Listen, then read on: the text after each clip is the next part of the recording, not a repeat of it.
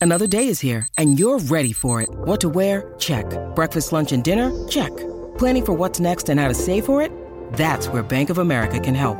For your financial to-dos, Bank of America has experts ready to help get you closer to your goals.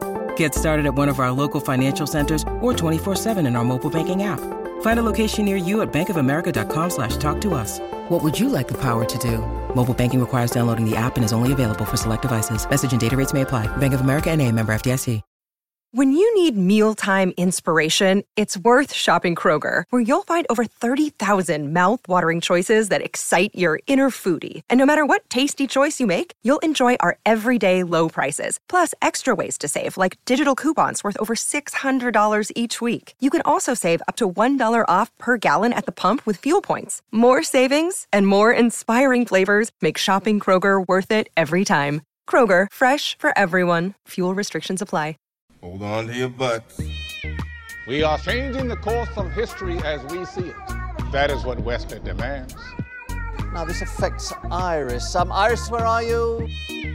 What you feel only matters to you. I do not entertain hypotheticals. The world as it is is vexing enough. Iris, I have a tip for you. Don't take drugs!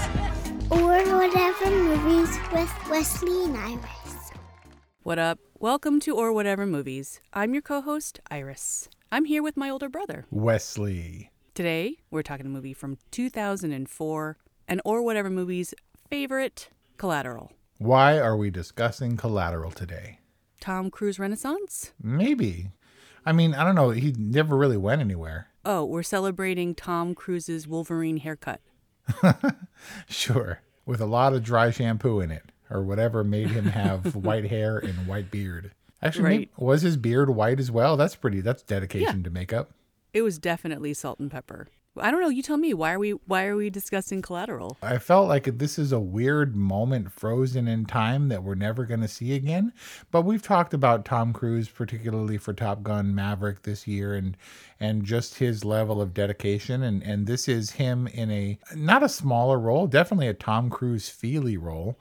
But this is a movie for some reason that I return to pretty often and is on and off streaming services all the time and it felt like a good bonus episode because it takes place more or less in the time period that this episode will be released, uh, albeit at this point 19 years ago. Despite this being a 2004 movie and Little Things being a 2000 and what 21 movie, The Denzel Washington movie? yeah, they seem like they're from the same time period. Really? I mean, they're definitely the same location, and this not a love letter to LA, but this kind of homage to LA underworld. yeah, Vincent hates LA. LA, LA underworld at night. Yeah, what's he say? He wants to get out of there. Get the moment he gets here, he can't wait to get out. I wonder if the bad guy hates LA. Does that speak to LA's like wondrous qualities? Like it's not a bad thing that the bad dude loves LA because it's LA. happy and shiny. There are some similarities. Collateral has some similarities with our recent bonus episode, Die Hard, with this kind of fish out of water. I guess in this case it's a bad guy, but in the case of Die Hard was a good guy, fish out of water in LA with just kind of this veneer of disdain for the city. And then um, bodies falling on cars. Good call. This one, of course, being much more sprawling and outside all the time and coyotes and stuff. That's true. What were the coyotes all about? So I was really hoping because I think when you see Collateral, every- everyone who's seen Collateral remembers the basic premise. But if you think of a scene that sticks out, it's maybe the coyote scene, and I'm not sure why. It's a scene that Tom Cruise said he loved when he read the script, and I was like, oh, it was scripted because in my mind I had kind of hoped that they were doing these rigorous night shoots all through LA and stuff, and then a coyote crossed their path or a couple of them, and they were like, get it, get it, and like they pulled focus really quickly. You know how on feel how uh, organic it feels. This weird like Oh, yeah. long zoom in the film, and I thought maybe that was a fortuitous moment that caused like a real stop down that led to a Oh. contemplative sort of Chris Cornell Audioslave vibe, but it wasn't. Oh, so you mean all of those South Central coyotes? right, exactly. Like the South Central deer that he hit. But not, you find that everything is meticulous. And I don't think Michael Mann, in his ultra like stranglehold directing, very dedicated and passionate and unrelenting, I don't even think he would have allowed rogue coyotes to run through his set. So what does it mean?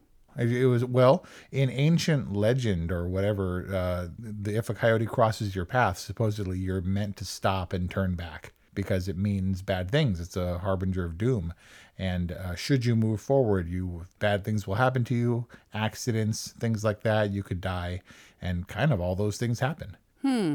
I kind of read into it like wildness or viciousness amongst us. Right, out of place, fish out of water, coyotes out of water. Yeah, somehow, and they seemed particularly untamed or like like they were on the prowl, on the hunt in the concrete jungle. But I was kind of perplexed as to what the filmmakers intended. Yeah, I think it was the uh, symbolism of it. But not to say that it doesn't happen. There are coyotes around LA, we know because a lot of celebrities lose their dogs and cats to coyotes. But the sneak saw a freaking bear in Glendale. What? Yeah, like a California black bear in Glendale, No which is kind of more in the hills. Kind of like you're right there at the base of the foothills, but not exactly where Amy lives.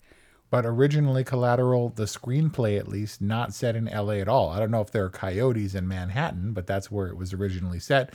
But Michael Mann, if nothing else, unless he's in the hills of like West Virginia or one of the Carolinas shooting Last of the Mohicans, is an LA dude. I mean, he was responsible. Actually, no, he was responsible for Miami Vice, but Heat, an LA crime saga, was definitely LA based and equally sprawling, much broader cast. But uh, this is LA, and this was shot entirely digitally and meant to have a look like an LA feel or whatever because it was shot almost completely at night and the digital at the time was best suited for that but it was definitely meant to be a vibe That this was originally set in Manhattan makes a ton of sense to me because it was almost shot like it was LA for New York.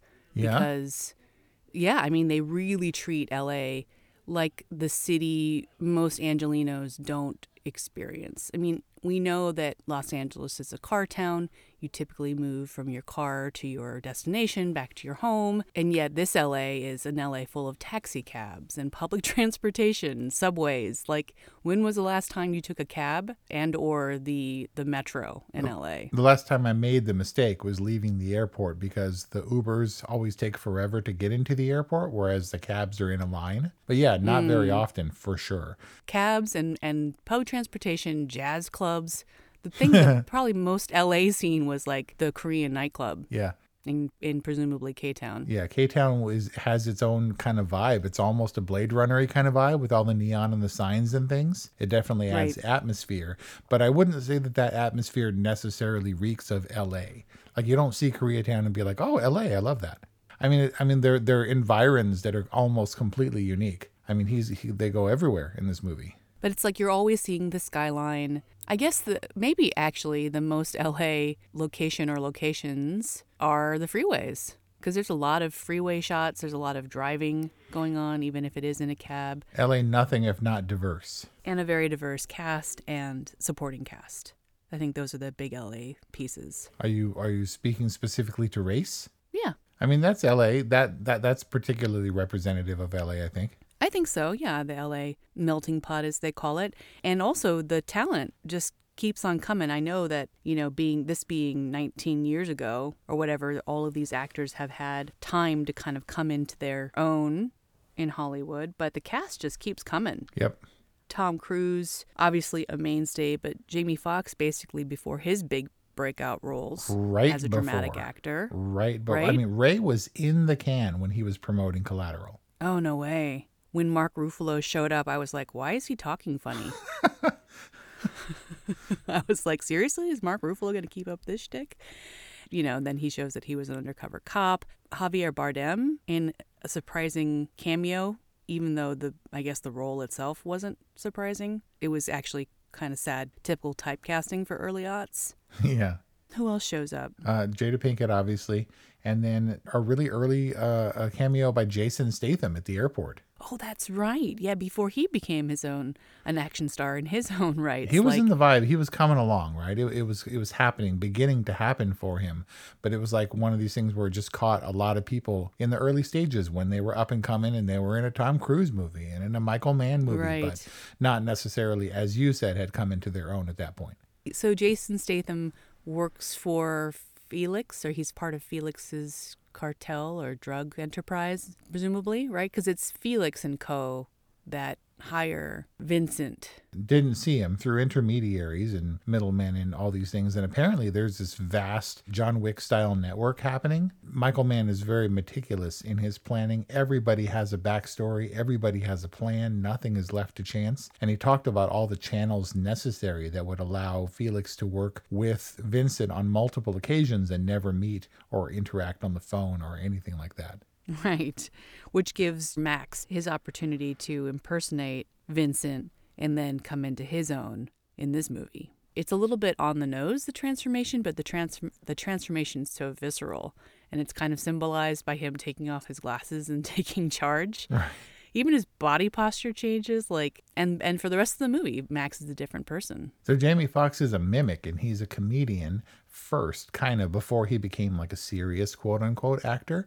And he is a high energy, very talented actor, musician, a comedian, etc. And Multi he, hyphenate. yeah, how do you how do how do I do this? And Michael Mann said, "Do it. Wouldn't it be great if you played it like nothing? If you were like completely unmemorable and dull?" And then when the change comes, which feels so Jamie Foxx, then it makes sense. But initially, it's just like, yes, no, you know, I don't really want to talk. And he plays it very low key so that there is some weight when he makes the, the turn and has to be Vincent like. The Max character kind of in an impossible situation. Would you have done anything differently? Max infuriates me with his mild manneredness hmm. and, and, his maxness. Like, I don't really love this character. I'm glad that he made it through and I'm glad he saved Annie and everything. But it's like, Annie, Annie, you got to listen to me. Listen to me, Annie. He's on the floor. He's trying to kill you. And, you know, and he's like, kind of like, he, he's dead. He, he fell, in, fell in the car. And he's kind of like, ah. poor Max is all repressed, you know? And he doesn't really get his time to shine. I love Annie's response too. She was like, "If this is a joke, it's not funny. This is an, an odd time to call." Like she's just like so disappointed that this man isn't who she thought he was. She's professional and she's refined, and he's like stuttering and stuff. And I think she was kind of uh, slumming when she gave the cab driver her card and was like, "In case you want to argue cab routes, right?" It was like nice mm-hmm. and all because he was a sweetheart, but he's also a cab driver and she's a high-profile lawyer. I wonder if Max missed his calling if he in real life he's like a Jamie Foxx type who can impersonate Vincent and like you better tell him put his gun away before I take it away and beat his bitch ass to death with it, you know? Like he, he could be that dude, but he ended up driving a cab. Well, he probably you know, he had a special relationship with his mom.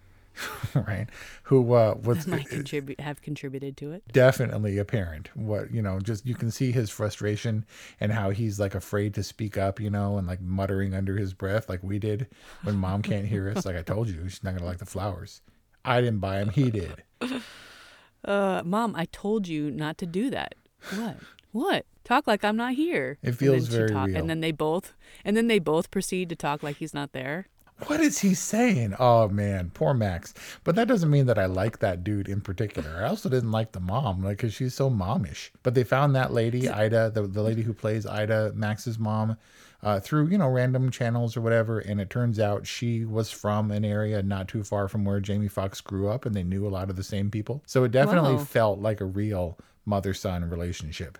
Interesting. Do you think that Ida knew that something was off with um, Vincent, or do you think she was so thoroughly charmed by him? I think she was charmed by him. They definitely played up that sort of sibling dynamic, like the good kid, bad kid, in mom's favor kind of thing. Mm. and expressing uh, her obvious affection and love for Max, even though she was a little bit heavy handed with her.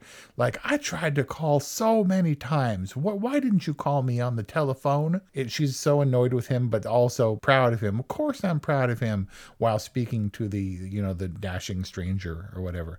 I use that word a lot, dashing, but he kind of is. Like, Vin- Vincent is kind of a consummate gentleman type who is like smooth and like sleek. He's like a swiper, no swiping. Swiper no swi- Swiper definitely has his his touching moments. Yeah, I guess, and as does Vincent. Does Vincent spare Max out of some kind of like loyalty or or or friendship or affection, or does he simply do it because he needs a ride? I do think that he views Max and Max's mom and Max's life as a curiosity. Max doesn't strive for, well, he dreams about it, but he doesn't strive to achieve the levels of, of excellence and dedication that Vincent prides himself on. But in a weird way, I think he was fascinated by him and took to him and didn't want to kill him, even though that's kind of the default setting of his personality. I, mm. I do hmm. think there was some twisted kinship as Vincent begins to unravel. Hmm, I wonder about that. If that's the case, then it's not any farther than Max serves a purpose for Vincent. Like, I think what Detective Fanning, played by Mark Ruffalo, says is really important the detail about the Northern California murders. Yeah, the other cab driver. The dramatic irony was that we knew that regardless of how Vincent might outwardly feel about Max, that Max was going to suffer the same fate as the Northern California cabbie. Yeah, no, don't get me wrong. I wouldn't call it go so far as to call it affection, but you know, you make little connections or whatever with Uber drivers and stuff, and you're like, oh, that was nice. But I do think Vincent saw the utility in Max of being able to get the new information, the the information back from Felix, right? All his dossiers and, and murder profiles. Mm-hmm. Not sure that he could do it. I don't think he had confidence that he could do it. He's like, I'm amazed you got out of there with your head on your shoulders or whatever. It seems obvious to me what a Tom Cruise movie this is because the dude is unparalleled in his excellence of approach to anything he attempts to do. Like his gunplay and his handling and stuff because he, he, trained for three months with live ammunition and now his, they use like instructors will use clips from this movie as as for as forms for technique really yeah you can see it on screen it's apparent how much he trained and how careful his, his all his physicality was in this movie don't you think two to the sternum, one to the head. Right? And and you watch it in an unbroken cut and you're like, that dude is really fast. like if I were if they were sending me into a room and they're like, okay, you got to fight to the death. It's Mike Tyson or Tom Cruise. I would absolutely choose Mike Tyson. Maybe he gets into a boxing mindset and I can break the rules and go for the eyes or the throat or the nuts or something. Tom Cruise would kill me. and he's not more lethal than he is in the K Town club scene. And yet, talk about collateral. Did that scene have to get quite so messy? I mean, that's all out pandemonium. Yeah, yeah, with crowds and stuff. And still, laser focused, not concerned about the crowd stuff. I think he eats it because he bumps into a party goer at one point, but uh, then he like shoots from the ground but it's all controlled in, in in Vincent's mind. He sees the target, he draws on the target and kills the target. And it wasn't don't make it like Tom Cruise, it wasn't about being fast or about looking great on screen, although he is and it does. He you can see the pause where he takes that last beat, uh, gets his aim perfectly right and shoots the dude between the eyes to seal the deal. Like it's really about efficiency efficiency with a ton of collateral damage. I mean, goons are going down by the dozens, cops too, like screaming club goers. It's a it gets a little insane. But I mean, as as good as Vincent knows he is at his job, he does adapt or whatever as long as he keeps his focus. But the idea of keeping Max, this unquantifiable element, like you bring someone along with your murders all night long, how is that not going to go wrong? you know, I guess you kill him at the end and it's all tidy. But you know, he he might have been better off driving himself and double parking and shooting people, or shooting Max and taking the cab in the first place. It does seem like a extra unnecessary liability to hire an unknown. Like maybe for one hit, right, and then you get back to the airport or whatever. But five? That's a lot of yeah, exposure all night long, especially when uh, the cabbie becomes aware after the first hit when it lands on his car. Right, exactly. And that seemed really that seemed extra stop, sloppy. He could have gotten a couple hits done under the radar and then saved all of the the max drama and resistance for later on in the shift. Maybe this is just Vincent, a flawed person looking for acceptance and a friend. You think that Vincent you think that Vincent did it on purpose just to be eh, have a dramatic way to reveal to his friend the exact nature of him? how much smarter he is, how much more he knows than the jazz guy, shoots him three times in the head, stands up and catches his chin before his head hits the floor. He could have avoided shooting the dude, Ramon Ayala or whatever, out the window onto the taxi cab. Right? Nope. Vincent wants Max to accept him and wants to be loved. I mean, it's way more a bromance than it is a romance between Max and Annie, right? I mean, I guess they're getting to know each other and they're finding the way that they do fit. You just don't understand how dudes do. I definitely, you're right. I don't see this as a bromance. and they play it so kind of chaste and grounded that the romance, if any, between Annie and Max is is is chaste. So, question about about these characters. Uh, going back to what you said, what I said earlier about this being like a thing that's never going to happen again. Do you think mm. that the characters' personal lives, the actors, bleeds into performance at all? Is this a Tom Cruise crazy question? This well, uh, yeah, because Tom Cruise is the bonkers Scientologist, but that doesn't typically, I don't think, bleed through in his movies. He's very careful about that ever since the Oprah couch jumping incident. But you know, this is Jamie Foxx a little bit restrained, and and I was sh- like shocked to find the intricacies and interconnectedness of these people behind the scenes. It's almost like a disparate kind of uh, inverted Brat Pack, Rat Pack kind of thing. Like how see, are these characters in- interconnected? Okay, follow me actors th- along this journey of time and through time and love.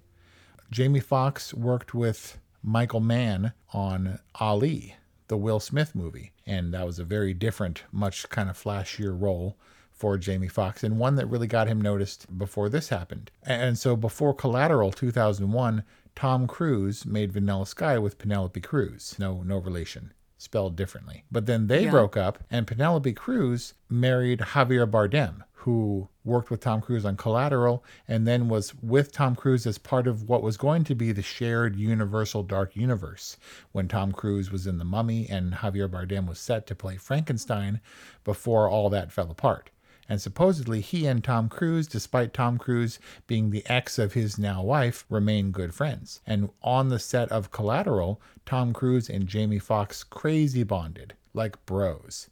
Like Tom Cruise got him a pinata full of sour Skittles on his birthday, and they like talked and chatted and were bros and uh, Tom Cruise, they were both single fathers at the time. Their kids played and stuff. He had split up from Nicole Kidman, and then Tom Cruise dates Katie Holmes and is married to her and has a daughter. And then they break up, and then Jamie Foxx gets involved with Katie Holmes and was for like six years or something, like a long time. And so I don't think they're bros anymore.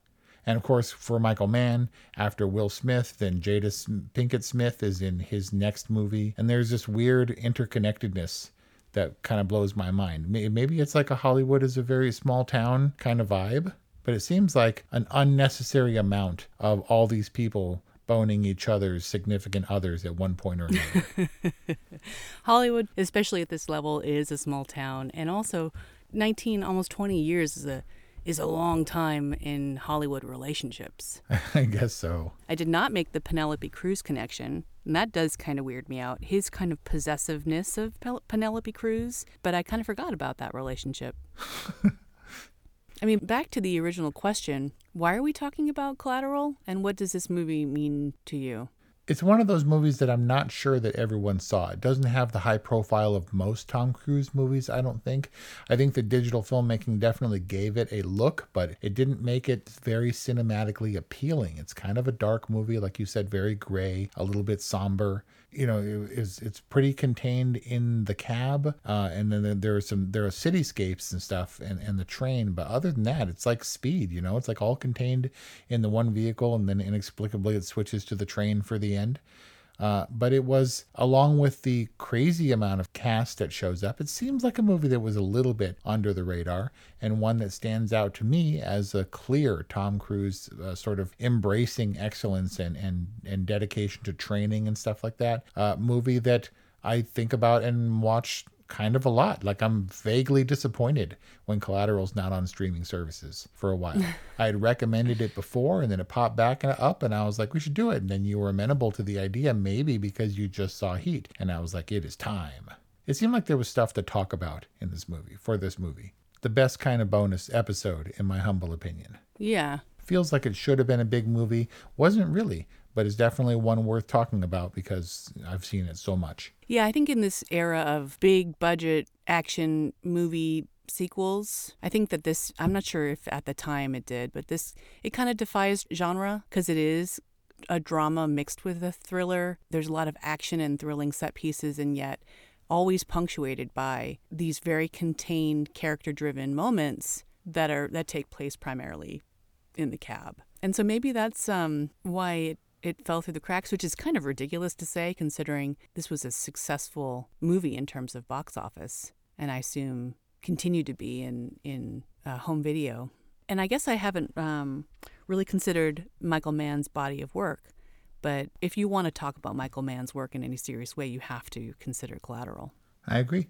And I think a lot of the participants, a lot of the heavy hitters that showed up, even if they weren't quite on all of them on our radar at the time, knew that. They can see uh, who he is as a filmmaker, what he brings, and what they can bring to the screen through his characters. I think that he's respected in that way by actors and performers, and they will show up for him because of the strong material he puts out. So, a must see Michael Mann movie, but a, mu- a must see movie in general? I mean, I like this movie. Uh, I recommended it, you know, to a number of people, but it's not. I, I, don't know. I would give it an all right rating for sure. Like a strong personal all right for me. But I, if someone was like, "Where do I start with Michael Mann?" I was, I would say Last of the Mohicans and Heat. But this feels somehow quietly special to me, and for that reason, I'll give it an all right rating. And I will join you with a good, and that's our discussion on Collateral. 818-835-0473 or whatever movies at gmail.com. Wes, did you enjoy this episode? I, I, mean, I like Collateral. I like talking about Collateral, and that's the point: is finding movies that I'm excited to talk about, and you're generally receptive to those movies. Sometimes we completely disagree, but it seems like the skill and the talent involved in Collateral was evident. And to our generous listeners, did you enjoy this episode? If so, like, follow, and subscribe to Or Whatever Movies, please Go into your app, give us a five star rating. Not only does it make us feel great, but it helps other listeners to find us. Uh, check out our other Tom Cruise and Michael Mann episodes at orwhatevermovies.com, where there are over 200 reviews and discussions to listen to. Thank you for listening to this one on Collateral, available on Paramount Plus, and we'll see you next time.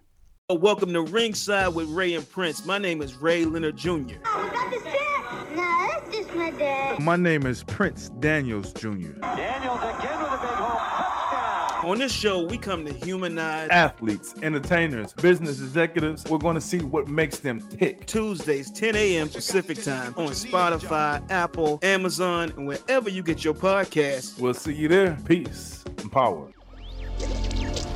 Electric acid. Electricast. Welcome to the Candle Power Hour. Come with us backstage behind the scenes of show business spanning over four decades and bringing you the experiences that can only be told by the people who were there. Our guests are from the A list, the F list, and everyone in between. Get set for some of the most insane, hilarious, and inspiring stories you will ever hear. I'm Mercury. And I'm Diego, your host for the, the Candle, Candle, Power, Power Hour. Hour. Electricast.